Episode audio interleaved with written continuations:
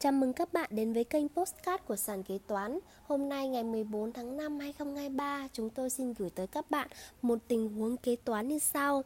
Công ty A cho cán bộ nhân viên và người nhà đi nghỉ mát. 2 ngày tại Hạ Long, thực tế cán bộ nhân viên tại công ty chỉ có 20 người, nhưng cả người nhà đi cùng nữa thì tổng cộng là 60 người.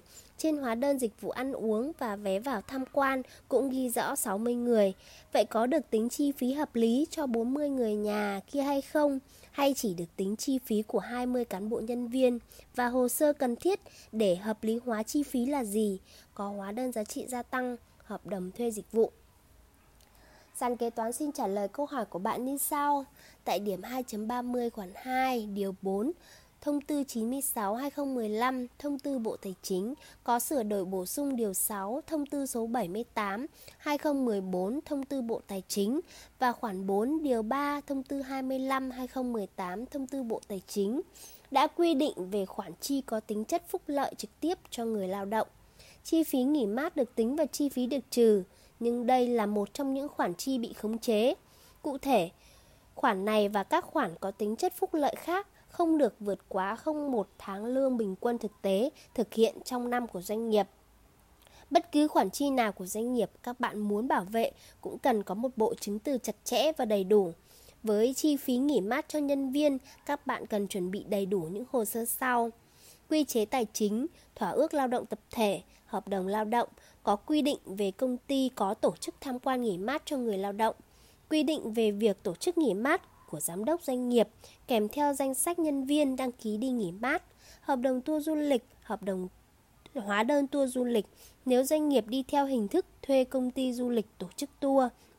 Hóa đơn các chứng từ phát sinh tại tour du lịch nếu doanh nghiệp đi theo hình thức tự tổ chức như hóa đơn đi lại, thuê xe, vé máy bay, tiền ăn ở vân vân. Chứng từ thanh toán nếu tổng giá trị trên hóa đơn lớn hơn 20 triệu bắt buộc phải thanh toán qua ngân hàng. Ngoài những chứng từ trên, bạn có thể có thêm một vài chứng từ như tờ trình tổ chức nghỉ mát, bảng dự trù, kinh phí đi nghỉ mát.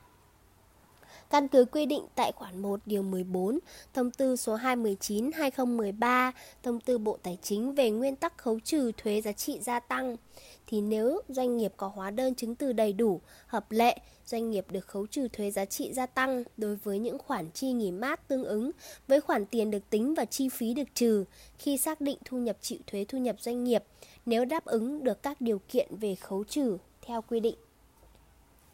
Chi phí ờ, du lịch cho cho gia đình, thân nhân, người lao động thì khoản này không được khấu trừ thuế giá trị gia tăng, không được tính chi phí được trừ khi tính thuế thu nhập doanh nghiệp.